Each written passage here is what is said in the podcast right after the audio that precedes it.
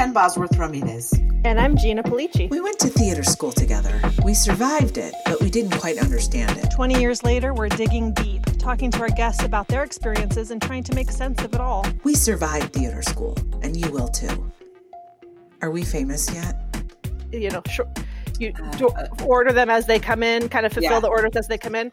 I can just do that, and we can That's have fantastic. a little extra, you know, so, um, okay, listen to this. This is really interesting. Um, so it's about you and your your skills. So, um, my friend Michelle, who's at um, school with me, she said, "Can I see?" Uh, she's trying to create a, a, pitch deck, and I said, "Sure." She said, "You know, let me see yours." And then she tried to redo one of hers. She was like, I don't know what Gina is, how she's able to do a pitch deck like that, but she could not she was like it's the hardest thing like she was on she was like gina should have a degree in graphic design and i was like look Aww. i don't know i am yeah so so you it, that's cute. Yeah i don't well, care what she that other bitch said. Was she using keynote? Because i have to say i feel like all the mac things make it so easy like she even i moved Oh, she was okay. Oh, yeah. she was like, "There's no way. I can't. I I can't understand how Gina did what she did." And I was like, "Look, dude, she's she's she's a genius, but I, I, I don't know what else to say." And she was like, "I I I I tried, and I and mine looks like literally the worst." Well, you here's the thing about any of those things. I mean, it, and it relates to the podcast too. I mean, I, I've been trying to make a podcast for like seven years, so I've.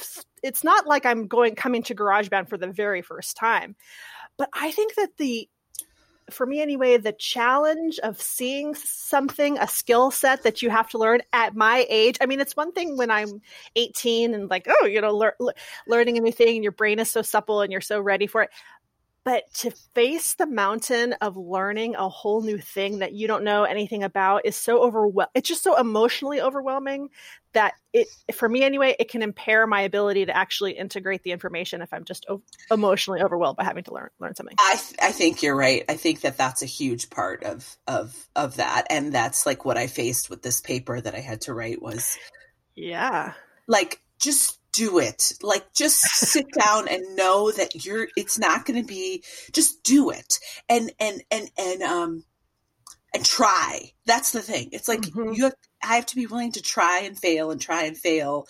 And I think, you know, I was thinking about mentorship and like, you know, um, because I applied us to this circle of confusion mentorship thing. Oh yeah. Mm-hmm. And it's like a good mentor Right. A good mentor. I was thinking, what am I missing from, and you know, I'm pretty open about my, I have a, an, a mentor that, and, and uh, that is not working for me, you know, and it's not that she's an evil, horrible person. I don't know her in that way. She could be. I just have no idea. But it's that there is with mentorship, there's, um, whether it's like telling yourself at a girl you can do this or a mentor saying hey nice work or someone mm-hmm. you, you need that in your life to tackle new things as an older person trying new things.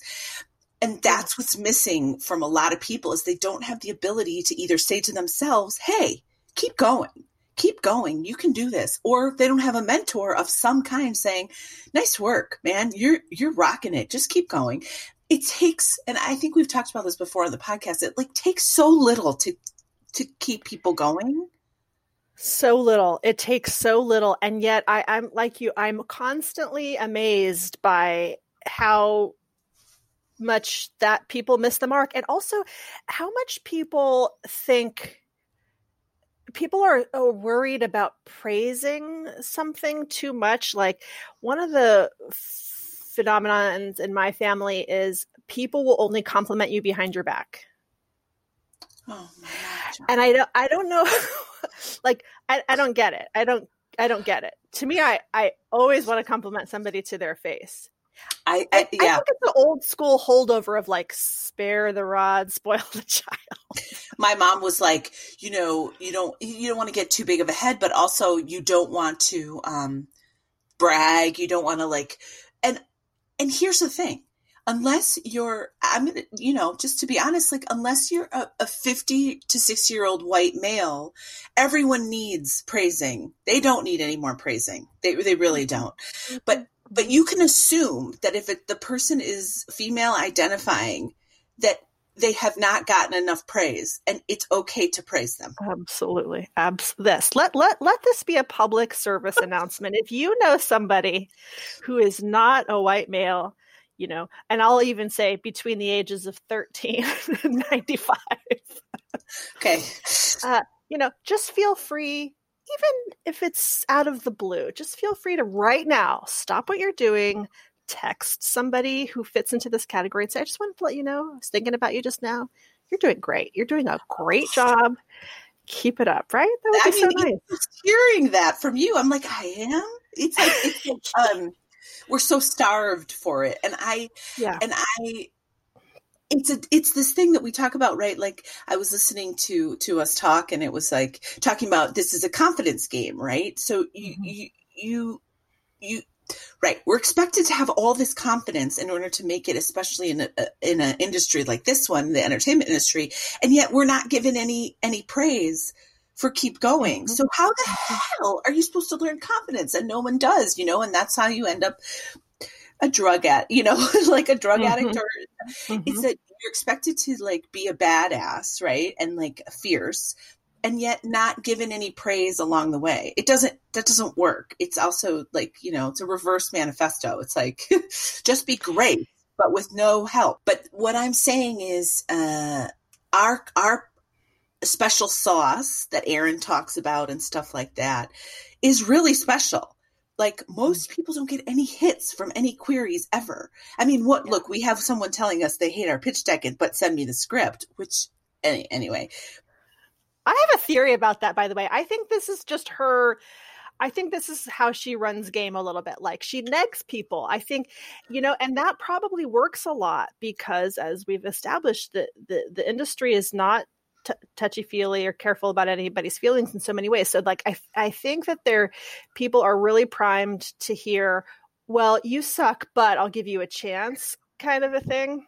Well, Which- oh, yes, and for our listeners, I just I can be transparent about this because I don't. This is not something Mhm. to be. So I um, submitted us to uh, a rep and, and uh, for lit representation and sent her the Kiki pitch deck and our great query letter and sh- and this person literally wrote back. To be honest, I'm not a fan of the pitch deck. Send me the script. Now, I just, I just. on so many levels and i think you're right i think she it's her way of vetting but the thing is she doesn't know who she's talking to because we we do a podcast about lifting people up and being genuine and Right. she and and it's the opposite she's doing the opposite and well, also she sent it, you know, ten seconds Not after. it, it was literally four minutes or something five minutes and it's Yeah. like and, and so she just she's not aware of who her her audience is in this particular case. And we're talking here about not needing to sort of um yeah put on airs or be like a tough on purpose. And you know she's a female identifying person I, I i'm pretty sure. And so maybe she's learned that that works for her. It's just good to know that that's not a fit for us. Like I just started laughing when I saw it because I thought, wait, it's like I'm going to punch you in the face and then a- tell you to ask me out on a date. Well, and of course, the thing is always like everybody is constantly negging themselves. It just it's unnecessary. It's unnecessary for you to point out something that you don't like. Like I, I, by the before I've opened my eyes in the morning, I've identified ten things about myself that I don't like. I don't. I, Yeah. I don't really need somebody else to do it for me. Yeah, she's got the wrong audience. I mean, we're just not 25 year olds that are Yeah. are um. She just has look. I'll put it this way: she just hasn't read our manifesto. There you go. Maybe we'll there you go. it. There you go. okay, so uh little side note I, you know I, I continue to be annoyed with my own uh, the, del- the deliberative nature of how i talk and how slow it is and how many pauses i take so i'm very conscious about trying to speed it up you know like get to the point no. faster. Oh my God. Are you going to be like, and anyway, so then we're like on with Lee today, and you're like, so Lee, here's my, and I'm like, oh my God, don't Uh, do that. I know. I don't want to do that, but at the same time, I just want to find a way to pick it up. I feel like I'm dire- when I'm editing, I feel like I'm directing a play going, okay, louder, faster, funnier, louder, faster. Whatever. I can only do what I can do. Hey, let me run this by you. Anyway, so that all aside, to run by you, this um, thing that we started started talking about briefly, but it bears further, you know, I don't know, inspection. this recently identified by me uh, thing that happens in codependency, something I haven't heard talked about very much in codependency, is how it, you know with um, it within the codependent family system or whatever it doesn't have to be a family with the system. Um, we can all treat each other like shit, but everybody who's outside of the system has to always be given all this reverence and preferential treatment. Like I was, I was talking about this with somebody the other day, and we were saying like, yeah, it's this thing where uh, people we don't even like but if if they're outside of the system it's everything has to be constructed around making sure that person is happy making sure that person's needs are met making sure we're not you know at, to the exclusion at least it seems to me to the exclusion of making sure we are meeting our each other's needs and our own needs and making sure that our you know like it sort of dovetails with this idea of why do the assholes always have to get the you know and we're we're having this like politically too why why is it always our job to take the high road or to to kowtow to somebody else's feelings when no when those same people would never do that for us? I don't i don't yeah. i don't understand it. Yeah i think that i i totally get it and i i mean i'm i'm hearing what you're saying and i think that it's um we are trying to take i mean at the base level right we're trying to take care of the abuser Mm. We we will do for me. I can say what it is for me. Fear, mm. fear, fear, fear, fear, fear. Um, so if I'm afraid of being, we treat each other like, yeah, we treat each other in the system like garbage because we don't matter and we're all in it together and there's some kind of trauma bonding that goes on there, right? But if some authority figure, whether it's real or imagined, comes into the picture, we all don't want to be abused by that person. So we'll do whatever it takes to make them happy. Oh, it's such mm. garbage. It's so sad. I do it with bosses, with anybody. It doesn't even matter. I'll do it with the, the, the building manager at my apartment complex. I mean, so it, it's, it's, I think it is, trying to kowtow to whoever is in charge, right? And when it doesn't happen within the system and, and someone comes from the outside, we're just so busy beating each other up and being terrible to each other. And then, you know. Yeah. And it really, I, I find, because I, I have this dynamic within my family or within close circles, but I also encounter it all the time in less uh, familial circles. Like I, I have a, um, something that I'm a part of outside of um, my family or friends, and and it's this role where we're all sort of working together. And the other day, uh, we were having this meeting to discuss something, and one of the other members of the group said, "You know, uh, this something happened last week, and." This other person was very offensive to you, and I just wanted to check in with you because you know that was I, I felt offended for you. And before i could respond this other person starts defending the person who was insulting me who, who was not there who was not part of the meeting. And she and she's done it before and she goes on and on and on. And i go i'm going to stop you right there. What what are you doing? Like this person we'll call her jane asked me she was checking in with me about how i feel. It didn't have anything to do with you why did you, you know, jump in and start defending Bob, who, who's not even here? And did you say that? I, I, did. I literally Ooh, said that. and I, I said, and she's like, well, I just didn't want you to feel bad. And I said, okay, well, I do feel bad. And you, you sticking up for this other person doesn't make me feel better. And in fact, it's very invalidating. Yeah, good for you. And she was like, oh, okay. And, you know, and and I say this with the knowledge that probably everybody in her life has done that to her. It's not it's not like she's there's anything wrong with her. It's just it's just this way that we get very acculturated to like if you are a kind person, it's your responsibility to always tolerate you know the unkind people and i it's wrong headed it's not Yeah. the direction i want to be going in in 2021 we'll say it like that Oh, mm-hmm. that's great. That's brilliant. And I am so, I am so, like, I feel so inspired that you spoke up to that person because, like we were talking about with parenting, even though I have no kids and I have no idea what that means, but I'm just saying, like, like parenting, you, you actually were, t- it was a teaching moment for her, whether she takes it or not. I mean, it was good for you too. But if I'm, I'm thinking I'm the other person, right? And you stop me and say, actually, you know what, Jen, they, this doesn't involve you and I can let let us take care of it, and you you don't have to defend the the person. I, I would be I would be really embarrassed, but I would also be like, oh my gosh, I'm free. I don't have to stick up for the the person who is the abuser. right right because that is a huge amount of emotional labor that we do without even really realizing it i bet I mean, and it's so pointless. And I, I know. I mean, it just reeks of of of. Uh, uh, I mean, in the grant, in the um, more extreme example of like, uh, yeah, defending the domestic abuser, like the kid saying, "But Dad didn't mean to hurt you, Mom. Like, stop. He's just." Mm-hmm. right And it's, like, it's not your job. It's not your Yeah. job, and it's actually it's not fair to anybody that you're doing that and don't take that on. Don't take that on. Let us have this conversation as painful as it might be because i think the other thing is like conflict right? Fear of conflict. So this other person is at all cost fear of conflict.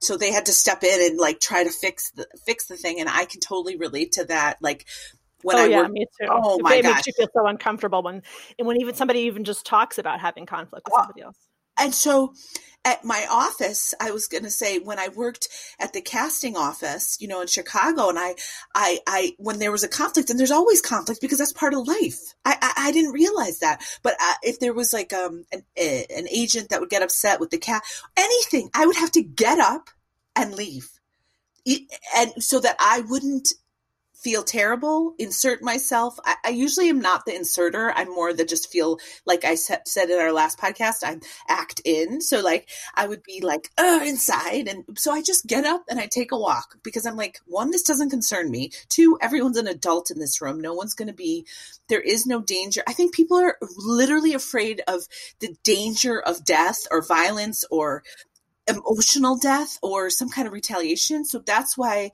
they do it. However you you saying that to this person was a huge gift. I mean like because for yourself and for the whole organization hmm Yeah, yeah. We definitely have to. I think uh, you're not doing any favors for anybody when you have that reaction and then you don't say anything because a you haven't stood up for yourself, you haven't let that person know what your boundaries are, and you haven't reflected to the other people who are in the group.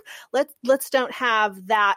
Let's don't do that. Let's don't do that particular brand of this sort of dysfunction because because it doesn't work and if if it be the uh, emotional equivalent of you know fight flight or freeze this is freeze you know freezing when when i felt she was freezing me by by saying you know, and and it is i get why it's a self-protective thing for her. She the people who fear the conflict and who you know kind of clam, clam up even if it doesn't have anything to do with them i understand that it, it's there for for really good reasons. But at the same time when we never tell these other people the way that their words are affecting us then they never have the opportunity to do it any differently. And who knows, maybe they don't really want to be insulting and they don't have any idea that that's what they're doing. And they never will unless somebody tells them. Nobody calls them on it. So you're doing the lord's work if there is a lord. Uh, um, but and also it reminds me of the office. It all comes back to the office when toby says michael is so mean to toby all the time.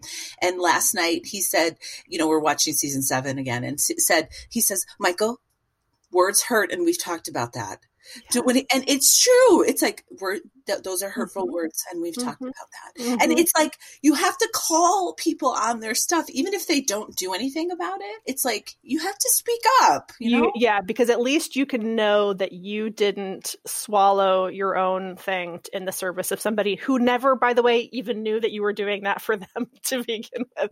Okay, so I have to ask. Um, so you're watching the opposite office, so you're not watching the um, Heaven's Gate documentary. God, Okay. I wanted to ask you: Is it the new one? Is there a new one, or is it the old one? Oh well, I don't know because it's the first one I've ever seen, and it's on HBO. Um, I think it's new, and I don't think I've seen it, and I don't Okay. have HBO. So, okay, so I'll give you my login. okay, Would it get- get it right over. My social security number So what's interesting, I didn't actually really remember anything about that whole Heaven's Gate situation. I vaguely knew that everybody died. I remember the photographs or the video of everybody in those weird beds and ugh. But I didn't know that really what it was about was that he was very crazy and she was too. And the most chilling thing I heard in the interview was uh, they, they went by Doe. Doe, and Law and no Doe, Doe and Doe. Doe, no Doe, Doe and T Doe and Doe and T. T. Doe and T. Doe, La, T, Doe. Right. Right. Doe was the guy and T was the woman. Yeah.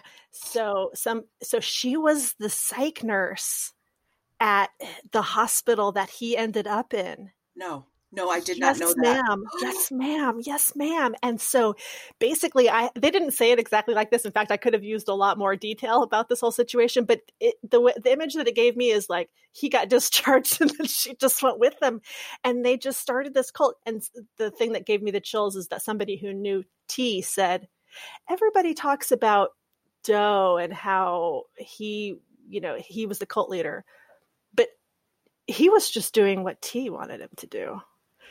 Agnes a fraud, baby. Exactly. And honestly, what almost every one of these cults also has that. It's also just it's the woman who you don't hear that much. I mean, Wild Wild Country, that was very obviously the, you know, but usually it's like you don't really hear that much about the woman, but she it's often her thing, right? Her idea, her manipulation.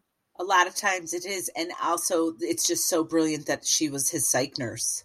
Are you kidding I, I- me? I mean, I mean, um, Are you kidding me? I am not kidding you. And so it's the only cult that I've come across so far uh, that doesn't feel really malevolent. It just feels like these are two very mentally ill people who, because of the time, the seventies, uh, right? Because well, I haven't gotten to the end. I maybe Oh. it is maybe it is really malevolent. Well, I've I- seen like ten documentaries on, like little documentaries on Heaven's Gate, but I didn't know the psych nurse part. But I, but um, it's interesting. It's the only cult that I know. Yes, you are onto something there. It's the only cult I know of where the actual members seem to be a little more evil than the two people that are at the head.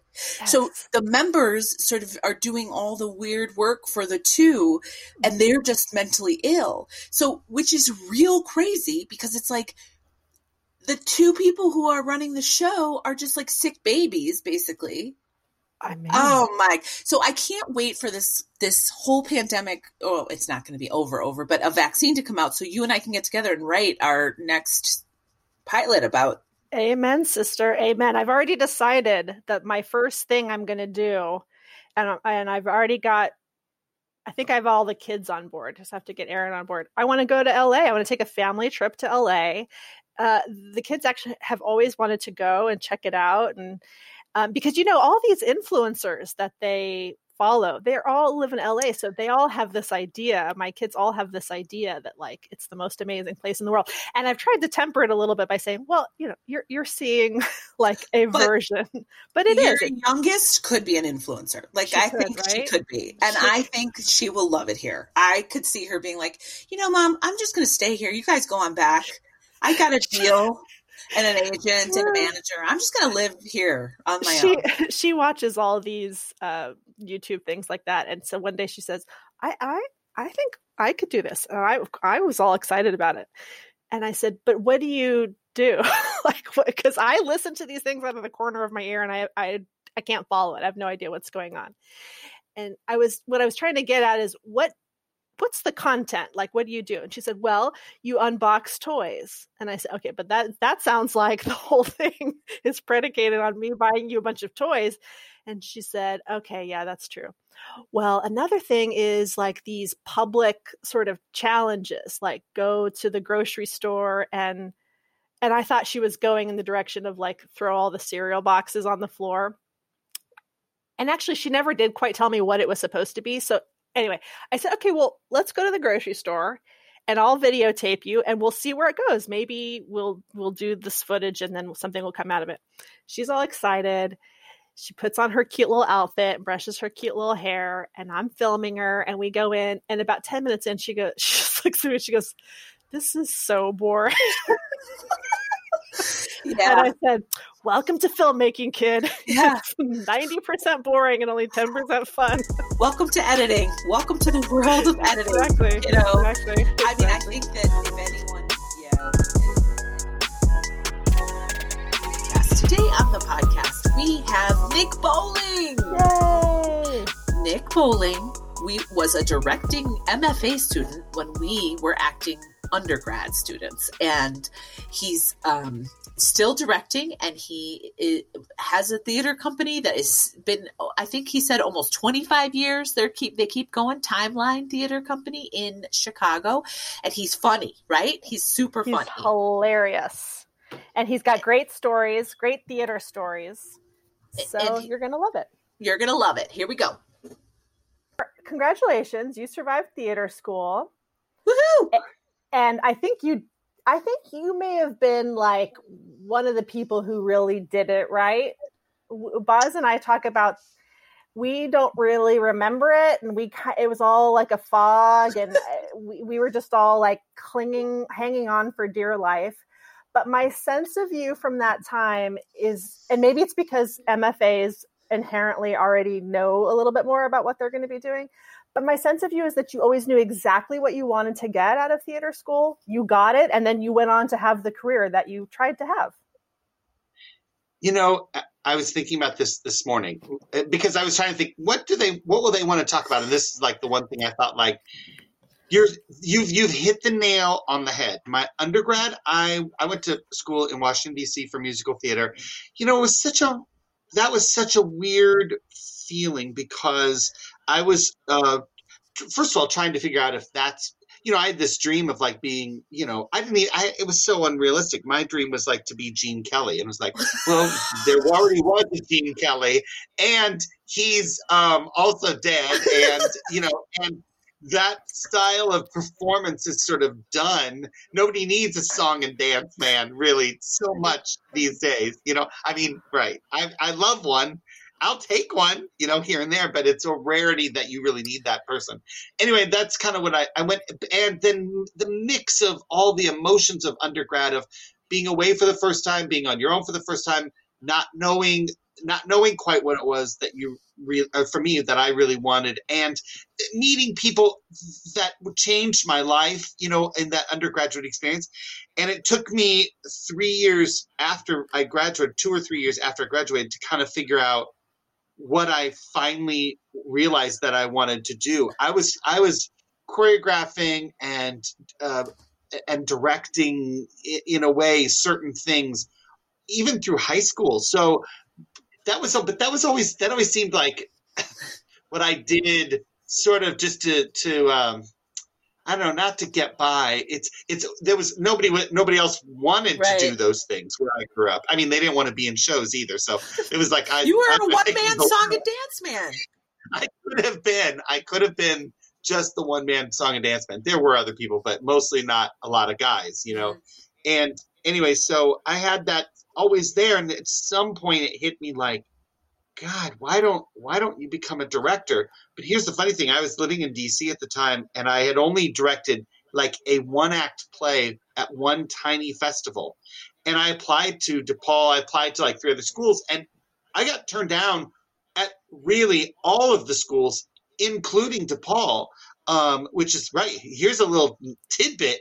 I got turned down at DePaul too, or I got put on the wait list at DePaul because, frankly, I hadn't done right. it at all. I right. choreographed which is one thing. Um, and I was, I, I, again, it was all that dancing sort of um, world that I had kind of grown up in. But um, anyway, so you know, I, I finally figured that out. I finally then got accepted to to DePaul. You know, after it was John Bridges who called, and of course was like, you know, do you want to come here or not? it was it was a conversation filled with um, three quarters insults and then about right. one or two things that were like, but we had we had to accept you after you know I don't know if he even made a joke about it, but knowing him, he probably said something like, you know, we were trying to keep you on the wait list, but we couldn't keep you on any longer, something. But anyway, so it all it all uh, worked out, and then I got there, and I, I felt so lucky to have been accepted at a school to do the thing I wanted to do, especially when you know, unlike a young actor, nobody expects a young actor out of high school to have done anything except high school, you know? So uh, I felt really lucky to be there. I was there with two other guys um, my my first year, Eric Kirschner, and then another guy. Oh God, I wish I could remember his name. Um, anyway, but Eric and I became very good. Well, we all three became friends, and the third guy, um, I think, quit halfway through the first year, and then Eric quit at the end of the first Whoa. year. So it was all of a sudden it was just me. And by the way, then all of a sudden I got their scholarship. You know what I mean? So it's like, then all of a sudden I got, and let, let me say it still cost a buttload to go there, but I got that scholarship money. Was like, I'm the king of the world, you know, because I made it through. I didn't quit or get cut or whatever, you know. And so that's how. So your point is is absolutely true. I I was there with such a passion, with such a a, a different sense than the first time around. Uh, my undergrad, I I was a goofball. I I, I didn't listen. I didn't didn't really. I I didn't. I wasn't really there as present as I was in my grad school. I was a sponge for grad school, and I, I the truth is, I what was there at a time that was probably good for me to be there, um, and I soaked up everything I possibly could. And in many ways, I loved my whole experience. And but funny is that I know that a, a lot of people around me didn't feel that way. Uh, you know, I mean, there were some even at the time that were very vocal about it. I mean, number one, I, I don't know if I should be naming names, but number one was um, Sharon. She was like oh, Sharon Gopher. Sharon! Sharon Gopher was like somebody that was like, I am not putting up with being cast in the way I'm being cast. Yes. I'm going to create my own show and I'm going to create my own path. And I, so you know, in a way, I should say your name because God love her. Then she, she was the one who was like, I'm going to determine my path. Right. And in a way, that has become my mantra for theater. For everybody that's in the theater, determine your path. Don't let everybody else around you determine who you are, what you're going to be. And that's very tough to do in our business mm-hmm. because actors oftentimes feel like I just have to sit here and wait for someone to tell me what I get to do right. next rather than finding ways to do it. And I'd say Sharon, I mean, that stuck. Obviously, here we are 20 some years later talking about it. And I just remember I thought she was a badass. And I thought it was like, wow, she just, I didn't think you could break the rules right. like that. Yeah. Because it felt that way, right? We all felt very much contained by the rules that we thought we were in. Did she did she face consequences for that? Like I'm like uh, it, my question is is like that's a very adult thing to do. And you strike yeah. me you always also struck me as an adult in that program. And i just felt like a child. So when i hear her doing something like that i'm wondering my my my self my child self also goes oh, did she get in trouble? Like did she get kicked out? Did they tell her or did she do her own show? Do you know what? I think if i remember right somebody should tell. You should, I'm going to find her. you guys should find her. Because, as I remember it, she did it and she was so strong about it that nobody could question she it. Was like undeniable. She was undeniable. She was. That's right. And she just determined it for herself. And I even remember, t- I think I talked to Jim um, Osloff about it at some point, and Jim being like, good for her. She's, she, she, I think, even though she broke the mold, which I know that but you know, there. See, that's what's funny is I I had an experience there where I felt like people all around me, kind of secretly in my ear, were saying, "Break the mold. Do everything you can to mm-hmm. break the mold," even though the mold was everywhere around us, right? And we were constantly in the mold. But I I feel like I had people that were in classes that maybe were saying that to me because I was a director, but maybe wouldn't be saying that to the actors because you guys were. If the if all the actors broke the mold, the whole thing would come crumbling down. yeah, exactly, like exactly. But I think Sharon was kind of support. I don't want to say she was supported. She just wow. did it. She did something very physical. I wish I could remember what it was, but she did something that, that felt like it was a very physical. You know, she was a very physical actress. She did something. She might have done a one woman show. I think she did a one woman show. That's what that's what it was bubbling up in Me my mind as you were talking. I think she did a one woman show. And I think, yeah, I mean, I we, we talk about this all of the time. I think the majority of, especially the women, uh, were yes, we're in that that exact uh, stance that you're describing, waiting for somebody to give Yeah. us approval and to tell us, Yeah. yes, you're good in this way, and so that so you're going to do this. And and I also remember you breaking the mold. In ter- I mean, were you the first person who had such a beautifully decorated set in a workshop? Do you know from my very first workshop i did my first show i did uh my you know you in- in the, as a director in the in your first year you get to do one one act in your third you know and i was i was by my third quarter whatever it's called trimester i was dying to be doing something you know to do to do a show as i'm sure everybody was. But i and i did the lesson which maybe before you guys got there but i did the lesson um which Joe loved because he was a whole Ionesco fan, and I just kind of discovered Ionesco through Joe. Anyway, I went to town, yes, and then in my second year, I did Free Will and Wanton Lust and changed the whole room to white. It was like an all white set, and yes, nobody had really done that. In fact, they were still using mats and and chairs and all that. In a way, I love using. I love the concept of just using mats and chairs. And there's something very raw about that, but I never had the. I mean, look at this is the world I live in. You can see I like the stuff. You know, I like things. I like how we. I like how humans interact with things. It's such a part of who I've become as director. I like. In some ways, I think I like little things better than I like big ideas, and I'm better probably at, at the little ideas that get strung together. That's a very Joe Slowik thing. You know, um, say what you can and will about Joe because it, it's funny. Again, as I came to talk to you guys, I thought God, there are a lot of things that were wrong that that are that are screwed up about the theater school and and about the old fashioned kind of world that we were all in, especially not as much anymore, but in the world that we were all in. Um, but I I loved Joe um, in so many ways. He was a, he was my mentor. With he and Jim were kind of co-mentors and represented two different things for me. But one of the things that Joe loved so much, he he'd come and he'd see a play of mine and he'd go, um, you know, a lot of it wasn't very good. oh, thank you.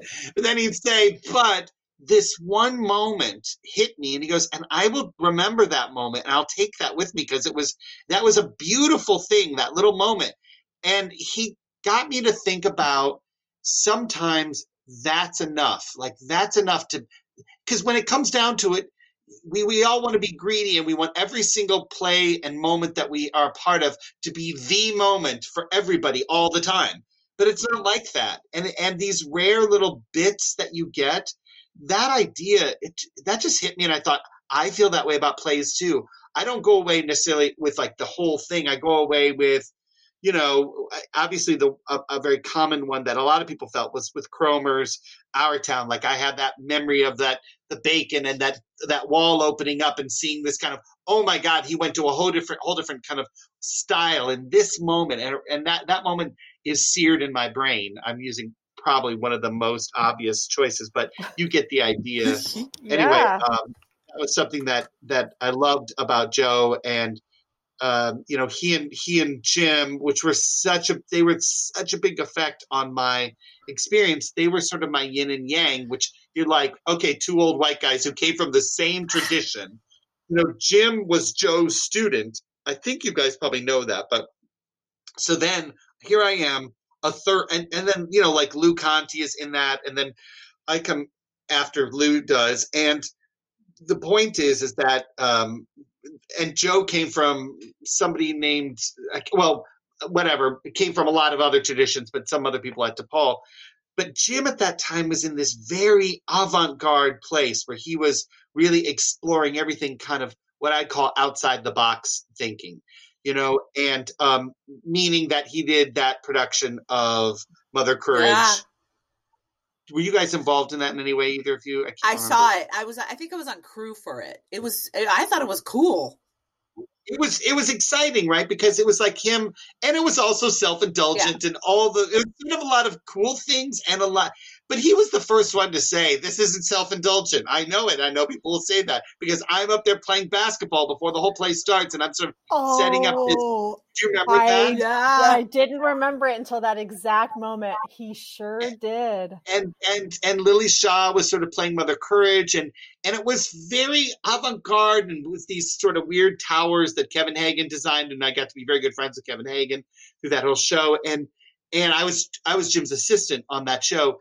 But then and then Joe directs like maybe the same year Journey of the no no, no it's not Journey of the Fifth Horse, but he did do that. But then he did Time of Your Life, which was a very I would call very inside the box production, but full of the things that I've come to love so much of these little beautiful little relationships. Um, and I think Joe was really a master at creating those. He forced them in in a way in that he he kind of was relentless as a director. He would just sit on something and and I've had in my yeah, and in my career I've had to try to figure out how to not do that. Like that's been my process to try to become less like the over controlling director who must micromanage. control every right, right, moment. right. Anyway, I, you guys got me wound up in here. I mean, you could literally wind up, and I could just talk for hours about it all. We love it. We love love it. it. That's the point. We're getting people to to talk about it, and it also every time we do one of these, it brings back these memories. It opens doors for other people, uh, uh, us. But I'm Yeah. assuming it's going to do that for other students as well. And it's like, oh my Yeah. god, I forgot about that. And it's a it's a sort of revisiting and a and an opening of a box, you know, of like, Yeah, oh my Yeah. god, I forgot about that. You know, someone. and some Yeah. and sometimes it's a working through i think for some people. I think that there's some what what i think is so interesting is when you you know because feelings are things that we experience physically and which get stored whether you deal with them or not. So that when you are able to revisit something and link it okay i have this feeling and this is what happened and now with my adult eyes i can like i, I can look at it through you know in, in a different way and make more sense of it and make more Yeah. meaning from it. And sometimes that means you get to also put it away and stop feeling you know like for example uh, an actress waiting for somebody to tell her it's okay to do her art which is right. which is Right. our project here our, our joint project here is an answer to that it's an it's it's Yeah. a little bit of an answer to who we were and not because of the theater school but because of life and culture and family and and, and society and we were both very much in that role of please don't make any waves and just wait until somebody tells you what's okay to do and now we're doing pretty much the exact opposite of that which is That's right. very gratifying. So wait, that. so uh, when you did your amazing set, so you had a were set designers working with you on, in the workshops? Yeah, I brought in a set designer from the very beginning on the on on um, on the lesson too. Um, oh God, I wish I could remember who everybody was that worked on all those shows. Kevin worked with me a lot. Kevin Hagen and I worked together a Yep. lot on things. Kevin might have worked on the lesson actually, but then he didn't work on uh, Free Will and Wanton Lust. Um, but he and I were the same. We, we were both uh, first year MFAs, so we were like in the same classes and stuff. And um, you know, we did. I have to tell you a funny story about something that we did that again was so rule breaking um, that. But but I will tell you that that I want. I just want to say something about before I go into this story about. You know, there's such a difference between being an actor at the school and being a director. That in itself, number one, we had already a given that I was going to have a project, three projects that I was that I was going to basically choose for second year and third year, three for each of those, and then one for my first year. So I had seven projects ahead of me, all of which, in let me let me say it by one of them. I had a lot of pushback. My thesis, actually, that Jen was in of the visit, you know, that that Jim was like, Nick, you should not do this play um, because it's all about old people, and these are all young people. And shouldn't you do a play about young? And I was, of course, at the time, I was like, I don't care. I love the play. It's the right play to do. And now looking back, I think he was really right. I really shouldn't have done a play about all old people. And you know, but regardless, I still love the memory and all of that. But anyway, I sort of got off my tangent. You were you were talking I- about uh, breaking a breaking rules. What you did to break a rule. so, so we um, we were given an assignment. We had this class called you know confab or something like that collaboration, which was uh, directors and designers. Uh, and how cool it would have been if there could have been actors in that as well. But then that would have been the entire school, and that would have been a whole, you know, an enormous thing. That was one of the challenges. But anyway, in Confab, we were given an assignment to kind of work on a play called an opera called Tristan and Isolde. Uh, Isolde, I think is what it's called, and you know, it's this very passionate Wagnerian opera. Um, and I was working on it with Kevin. It was just the two of us, and we were given a room over in the annex to to design an idea, right? Um, so we came up with this idea of this room um, filled with water, where there would be two naked oh, bodies oh, of male. This. Yes, I Right. remember this. Two naked bodies, and then a burning ice moon. We wanted a burning ice moon in the room. The entire room would be black, and there'd be kind of crystals sparkling through the whole room. And then this ice moon would be burning, and pieces of what turned out to be plastic. So many wrongs. Uh, burning and dripping down into the water, hot burning plastic fires burning and then stopping in the water. And I'm talking a over a foot of water in this room. Now, let me tell you where this room was located directly above the computer lab. Oh my No joke. god. Oh my And god. um, while nobody told us we could do that, nobody told us we couldn't do it. Kevin, you know, we've we leak we we put stuff down to leak proof the room. This is where Kevin was really amazing. He just was like, we can do it, and and we ca- and then we built this ice moon out of. it's so wrong. Such a. I'm sure there was something very toxic about this. Out of you know the the plastic things that go around a can of soda Yeah. you know the little plastic the things that are killing a- Yeah, animals in the ocean Turtles are stuck. Uh-huh. yeah that's right so we put them to good use we we put them inside this ice cone that was i mean seriously maybe well I'm, i probably it's bigger in my head but maybe it was like 15 inches in diameter whatever it be. And, and we um, put tons of them in there and then when we did it we lit the thing and it burned into the middle slowly and this and it burnt these little things off and it looked like this moon was melting this ice moon was burning and and, and freezing cold and dripping at the same time What did it and- smell like? That's what I want.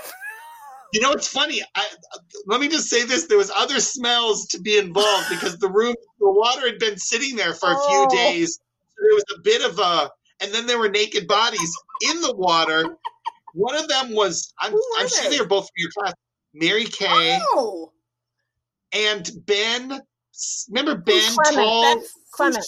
Oh no, Ben Ben. Fouché. No, no, no. Ben, um, tall, tall, tall Ben. Really good Yes. looking Ben. Um, yes yes yes of course they were both very attractive course. people Benjamin. Oh, yeah, this is I going to know who you mean. nuts. I can't remember. I his know who you're talking about. Yeah.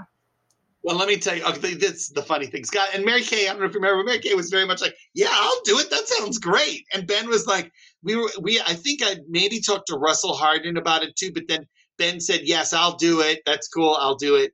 And, and we wanted them laying face up as if they were sort of dead and naked in, in the, in the room.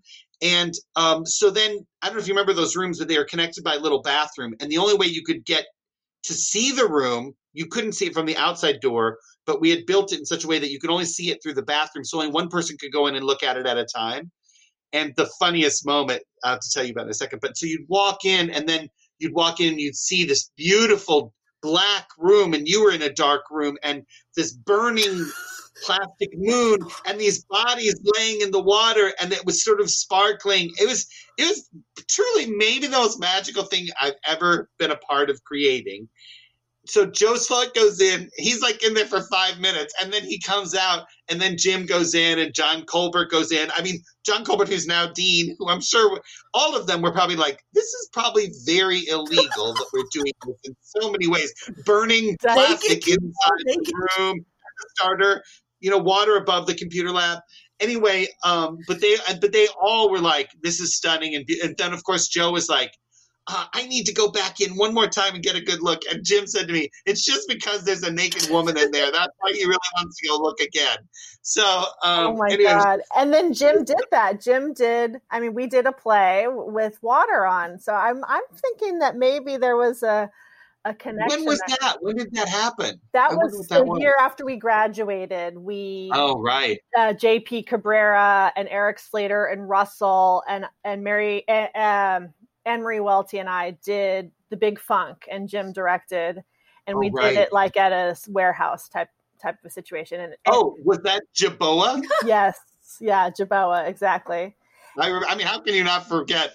And Just another bunch of Those are the actors. bunch of actors. And he he picked this. I think it was him who picked the play, unless it was JP. It could have been JP. I'll have to ask him or John. Yeah. He. It was all because of this bathtub scene Huh. where, with water and a naked woman. Uh, interesting. Yes. Very yes. interesting. Very Yeah. interesting. So oh, that's cool. hilarious.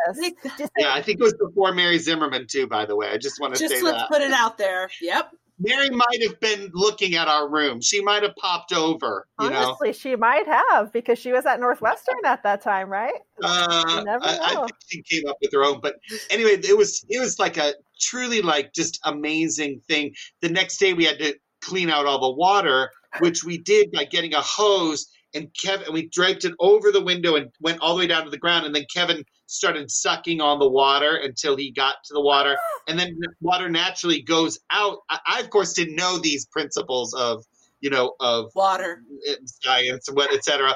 And so all he got all the water basically to drain out of the room by doing that. But by then also we had both walked in that water for days and then and Ben and Mary Kay had been in that laying in their bodies and all that. It was like a big bathtub at that point. But it was a it was an experience. Not many people got to see it, just our teachers, I think, you know. we heard Yeah. about it. So- we heard about it. We couldn't see it. I don't think we could see it.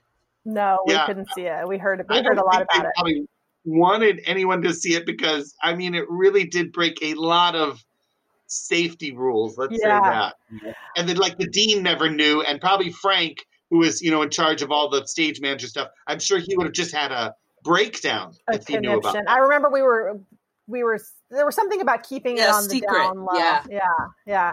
Yes. So, um, do you still work with? Does Kevin still? Is he still in the area? Do you know Kevin is still in the area, and um, he he's become a director himself, working a lot at you know worked a lot at Shattered Globe, and um, he became a company member I think at Shattered Globe, um, but I think he's probably working less and less over the past ten years, and so he we had our big reunion um, recently. It's sort of a it's sort of a sad question because we were best of friends for so many years, and then because just because it's complicated being in a company. I mean, he was part of Timeline and being in a company together, and uh, just all the drama that happens around being in a company, as you probably know. And it's it's so we ended up not ever becoming bad friends. Just kind of our friendship kind of dwindled away. He lives in Evanston, not very far at all from where I live. Um, but I don't see him. I saw him at our reunion, like we did a, for our twentieth Timeline's twentieth he came to the reunion, and so did Pat Tiedemann, who was part of the original group, and so th- that was cool. We had such a great time, and it's it's just it's it's funny. It's it's sad how some of those relationships um, drift away, and it's one and that was so important to my certainly to the early years of my formation as a director. It was a huge that was a really huge uh, So collaborative. you you started Timeline I did. with who? did. So I was at the theater school. It's so funny, all these people that still and interconnect to this. Um, I wasn't at the theater school. We graduated. We were about a year out, so it was '97. I graduated in '96. It was the spring of '97, and I kind of, I had, I had um, done one play my my first year, the summer of my first year. This guy Eric Kirshner, who was the other director at the time, who then quit and was like, "Hey, let's quit and start our own theater company and just do that." And I was like, because he's and his whole notion.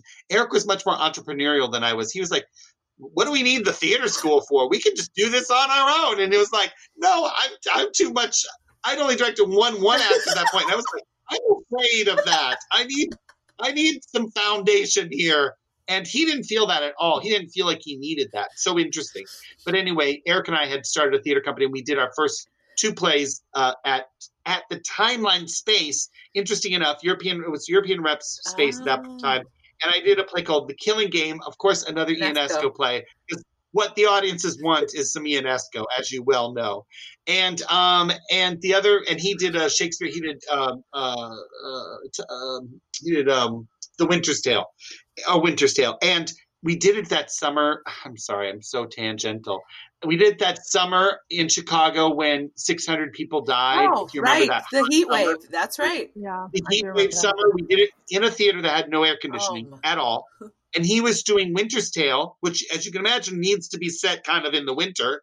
And I'm doing this play about a plague that's killing everybody. Red Orchid just did it like two years ago, or a year ago, and it's and and that are all also die, you know whatever. So it was off. It was an awful, awful hot, and nobody wanted to come. Especially nobody wanted to come to Winter's Tale because it sounded long, and it was Yeah. and uh, at least the Ionesco was only an hour and a half or something. So I got maybe, you know, if I got 30 people, he got 10 people or whatever it was. But anyway, um, that's a another sidetrack. So back to the main question, which now I've lost Timeline, all thread. timeline. Yeah. So then, um, so that was my, after my first year, then I kind of had this notion, God, I'd really like to do this again to really be a part of starting a company. So 19, 1997, I, I call up the first person I call is is Lily Shaw because I call Lily because she seems like for all the actors and people artists I know, she seems like the most margin charge person I know. You know, Lily was like the one that's like, you know, she was very tough. And matter of fact, she kind of Oh, again, like she. Do you guys remember Lily at all? yeah, but is this the MFK? Um, No, Okay. interesting. That was all right around the same time. So no, but she, but she was just she was just so in charge that I thought I gotta I'm gonna get together with Lily. I even have it written in a little like journal that I have that I'm, we met at a bar called Glasgow, which is on Halsted. She and I met, and I sat down with her and I said, I want to start a theater company. Are you interested? And she was like, No, I am not interested. And I was like, Oh, okay. And she's like, I don't want to be a part. I don't want to do that. I don't want to just be another theater company and whatever. And I was like, Oh my god, I really want to do it. And she's like, Well, what do you want it? What do you want to be special about your theater company? And I was like, We're all going to be really good actors and directors, and I'm going to direct a lot of amazing plays. And she's like, You do know that that isn't a thing. Like that's not an idea, and it's not a mission, and it's not. And she said, "What? What are? What's going to make you separate from the other 300 small theater companies in this town?" And I said, "I don't know. I don't know what it's going to be." And she's she literally asked me the question that has really changed the course of of timeline too, which was, "What else do you love in your life besides theater?" Which is a funny question because I often say, "Huh, I can't think of anything that I love besides theater," but I love. But I, but I do, and one of the other things I love, as you can somewhat tell Art. here, is I love antiques Ah. and I love I love um, I love them because I love finding out about history and I love understanding why something was the, built the way it was, and I love opening up an old book and seeing a, a you know a little subs- uh, uh, something subscribed or uh, uh, written in there. And um, anyway, so I, I, I and I love reusing old things and finding new ways to pur- purpose them and all that. So um, she said, "Well, there's your theater company. You you've got a theater company that's about history. That's about that's that's what you're talking about is history." And I was like, Oh. "Oh, okay. Thanks, thanks, Lily. see you, I'll- I'll- let me get your beer, and we'll see you later." And like that was the start. That's the germ of timelines. You know, plays inspired by history that connect to today's social political issues. The second half of that was a lot of formation by a lot of other people. The only part I brought to the group was plays inspired by history. Wow. Um, and let me say that. So then, about two weeks later, we met at Susan Lee's basement. Do you guys remember Susan? Oh, Lee? yeah. So I had assistant directed for Susan on a couple things, and I said, Susan, we have this meeting, and I'm inviting some co- potential company members, and then a couple other people that may be supporters, that kind of thing. There were about twelve of us, I think, at the first meeting, and um, it was the original five company members and me and a few other friends um, that maybe that at the time had no money, but literally all I could think was someday you're going to have money. And it turns out one of them was on our board for many years afterwards and all that. So uh, anyway, the five were all there, and that was uh, Pat Tiedemann, uh, PJ, Juliet, Kevin, and a guy named Brock Goldberg. Do you guys remember Brock? yes, yes, yeah, I do. right there's a name to bring back some memories right there. Um, Brock Goldberg, and so the I, and the idea was Brock- Kevin would kind of oversee design. The other three were actors, but I also knew that Juliet and Pat and PJ all had a lot more in them than just being an actor. They were they had an entrepreneurial quality. They also they were amazing, smart writers and um, thinkers and people that I just had loved at DePaul. Um, and you know there were a lot of actors who I adored, and so it didn't end up just becoming about which actors do I like because I oftentimes tell people, and this is so true. The first time I saw PJ, I thought he was just a hopeless actor. I mean, I just thought he was just a terrible actor, and he and we joke about it a lot because his and then he went away between his third year and his fourth year. I saw him do three plays his third year, and I was like, oh my god, each one seems worse than the last. But then he went away, and the summer after, I'm I'm so on so many tangents, but PJ came back after his his third year, and I often said he must have had a summer of love he denies that, but that's what I think might have happened. But he came back and he did this role. Uh, he auditioned for John um, Jenkins for this. Uh, oh God, I wish I could. The character was Pe- El- like Elmwood Peach or something like that for. Which play? Oh, uh, oh God, um, Jen, Jen. I don't remember bits and pieces of things. Jen, Ellis, blonde, Ellison. Jen, Jen Ellison was in it. it. It's a it's a play by uh, who wrote um, uh, Blue House of Blue Leaves. Oh, John um, Guare. Where? The Guare play that Jenkins directed. Do you guys remember that play? Oh yeah, yes. What's it called? What's it called? Do you remember what it's called? I can't have no remember. clue. But I know what Anyway, talking PJ came back. He auditioned for that. He was brilliant for this audition, and I'm, I'm down so such far down a rabbit hole. Then I did that fall. I was doing um, Elephant Man, and I cast Marty as the Elephant Man. And then I needed somebody extra. You know how it comes out, and you're like, "Oh crap, I didn't." Somebody dropped out, or somebody something happened, and I needed an extra actor for that. And PJ filled in as like one of the circus kind of yeah, freak kind of Yep. things. And um, and we became friends. And then the next show I did was Free Will and Wanton Lust, in which he played the lead, and he was great. I mean, it was just great. So we we became very fast friends because I I literally I like did a 180 on PJ. I probably would have put him at the top of my do not cast list, and then all of a sudden I was like, I must work with you more. And I just loved his the way he thought and how he um he he was PJ was so committed at that point. I mean, he still is, but he was the kind of young actor that was like, "I'll do anything. I'll do anything. I want to be better, and I, will try anything. Tell me what to do." And I so think, anyway, we are. Yeah, I think he also like uh, was a late bloomer, and he was sort of late to understanding himself and who what he wanted right. out of life and who you know who he was as a person. It- it's so interesting. It's as if you set me up. He and Juliet, who are the two people that are still part of the company with me of that original group, were really the two hardest to convince to be in the company. wow. PJ's PJ's career in '97, he had just done a show at Writers. He'd just done a show at Northlight. Wow. His his career was quickly like taking off, and his response was like, "Why would I do this? My I'm doing just fine with my career and um and you know and." And Juliet, I think, had not gotten married yet, but was, you know, I think she was getting ready to get married, and I knew she wanted to have a family. And I, I think both of them were like, I'm not convinced. I don't know if this is a good idea. And everybody else, Kevin was like 100% in. Brock was like, nobody's ever asked me to be Yeah. any, in anything. I'll join you for whatever.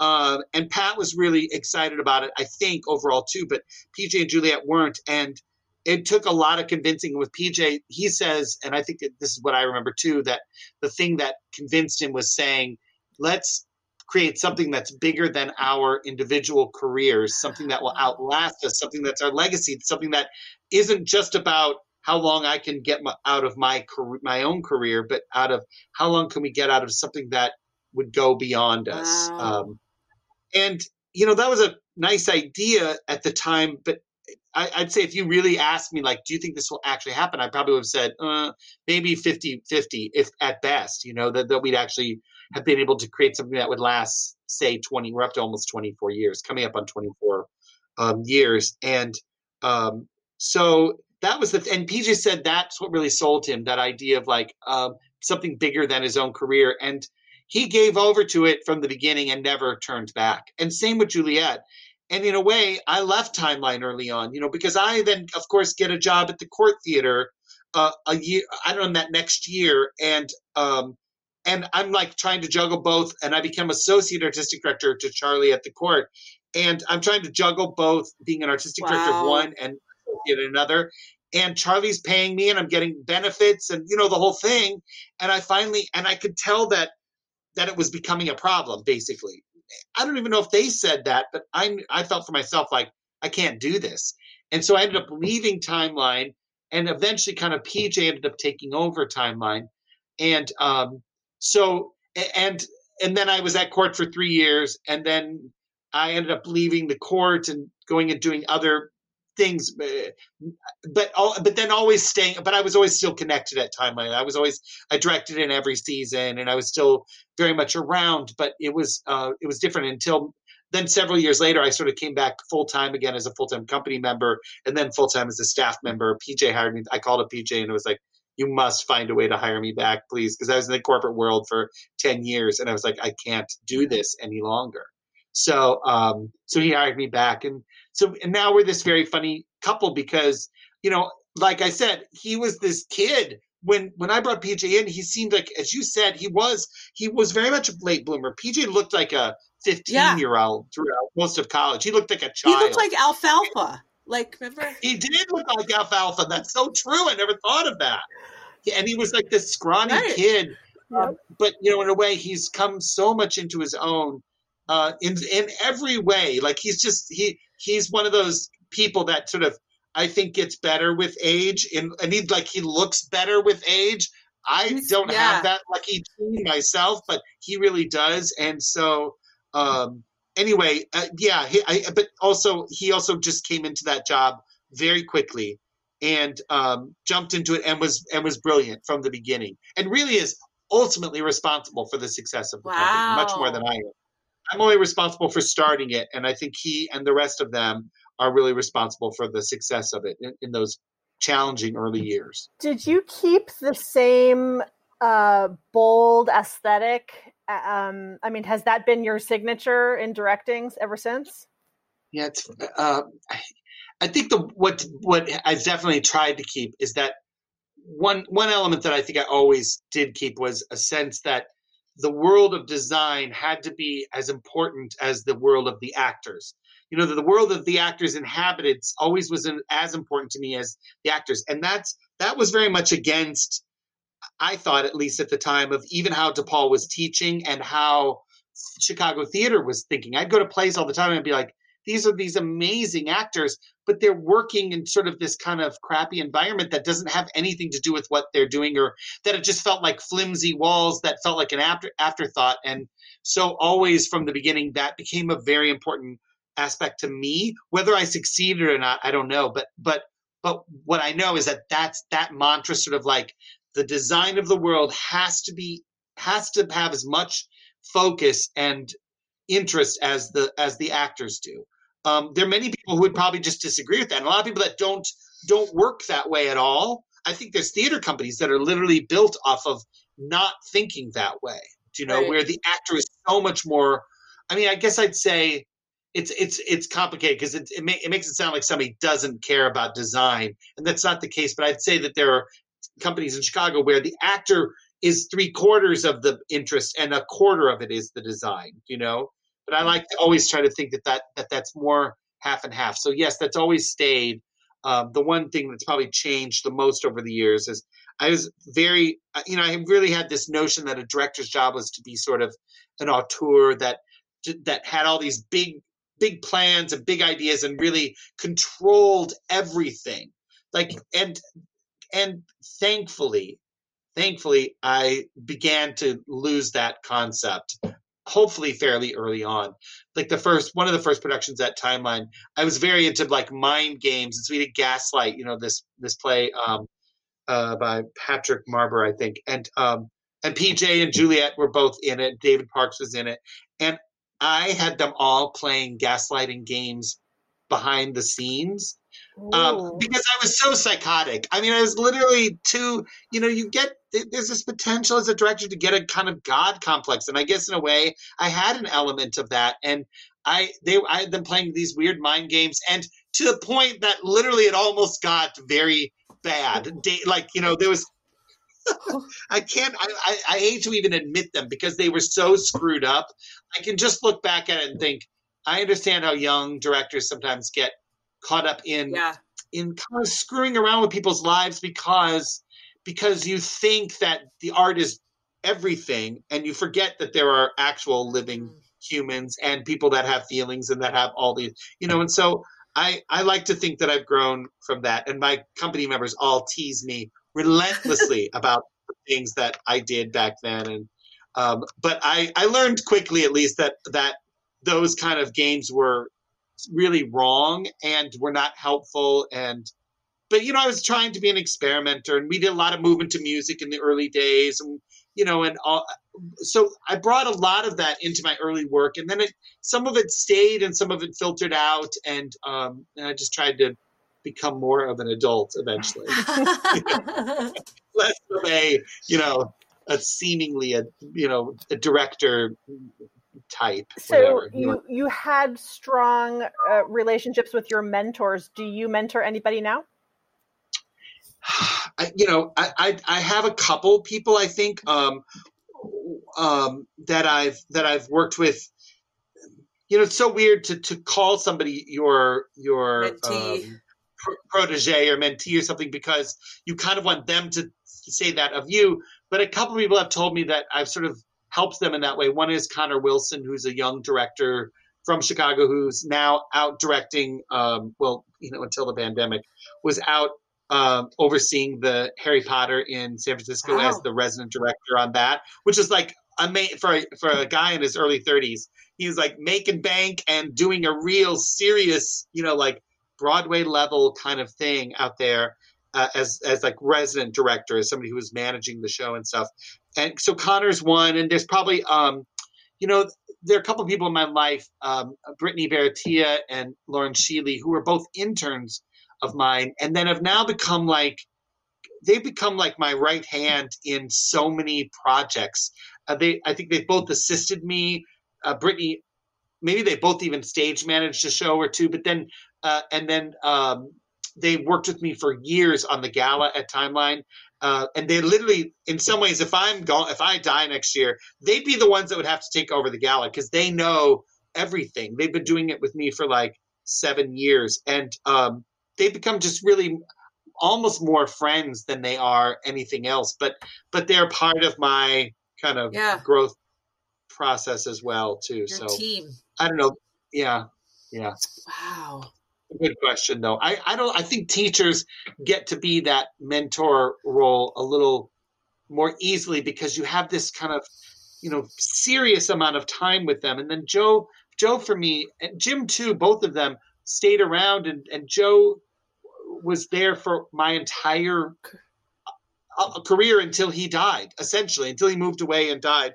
Um, and even you know, and then I, I watched Joe really grow old and uh, it was so sad. You know, Joe came to see, uh, I think it was History Boys. That was this very successful play that I did. And he was so excited. He loved, you know, as, as all the teachers did, they loved their successful moments with their students and their famous students and all that. They, you know, Bella used to love to, you know, they would like argue about who had the more famous student in some ways. Um, but it was a big moment and Joe was coming to see it and, but he was getting older and he got lost on the way to the theater and kind of had a melt like a little breakdown and and his wife couldn't he didn't have cell phone and his wife couldn't get pat. So i was calling pat. This is at like 8.30 and the show had started at 8 he ended up showing up at 9 flustered and like it was the first time i i saw him as a little old man versus as my mentor. um, mentor and incredibly powerful teacher you know? Um, so anyway yeah they he and jim and jim and i still talk quite a bit and um, yeah, it, it's just interesting how tables turn and what, what happens with them and and um, how time changes all of that. But they they were both really you know special to me. Even though again, I'm sure some of the trauma that both of you hear about and or faced at the theater school was due to one or the other. I'm sure I know that, and it's it's it. I was a I was very privileged to be in the position I was in, and um, and in some ways to get the best of them. I think um, and not the worst of them, but the best of them. And and I um, I, I they I treated them both like kind of fathers Yeah. for that time, especially. Yeah. So there is a very there is a very familial relationship about theater always and i guess it's probably true for film and tv just the you know the, the intense amount of hours you spend being vulnerable even as a director you're being vulnerable in some ways opening yourself Yeah. up to other people it, it, it does really create these and you could make the argument that it's trauma bonds and it's war buddies and maybe there's a little bit of that too. But um no it's it's something that's very special i think about this particular craft is the way it's so personal which is also why there's always a lot of no pun intended drama in theater companies because it's Yeah. it's very personal you know, and and especially at the time, I think this has slightly changed now, but it was almost a boot camp aspect to the theater school at the Yeah. time. Like break everybody down, see who can handle it, and those that can't handle it, we'll let them go. And then those that can't handle it felt even more like, okay, I'm in. Okay, I'm in again. I'm and and then you it was it was you know cultish in a way and um and so that's has an unhealthy quality about it but at the same time it makes you all hold on to each other and then i mean look at who i ended up choosing to hold on to for my entire life's career is people from the theater school Right. you know and th- they're the people that are my everyday my everyday juliet and pj are part of my every single day That's amazing. so uh, that's all because of all because of that experience That's that we so all went through. Yeah. oh. I Survive Theater School is an Undeniable Inc. production. Jen Bosworth Ramirez and Gina Pulice are the co hosts. This episode was produced, edited, and sound mixed by Gina Pulice. Follow us on Instagram at Undeniable Writers or on Twitter at Undeniable WRIT1. That's Undeniable Right without the E1. Thanks.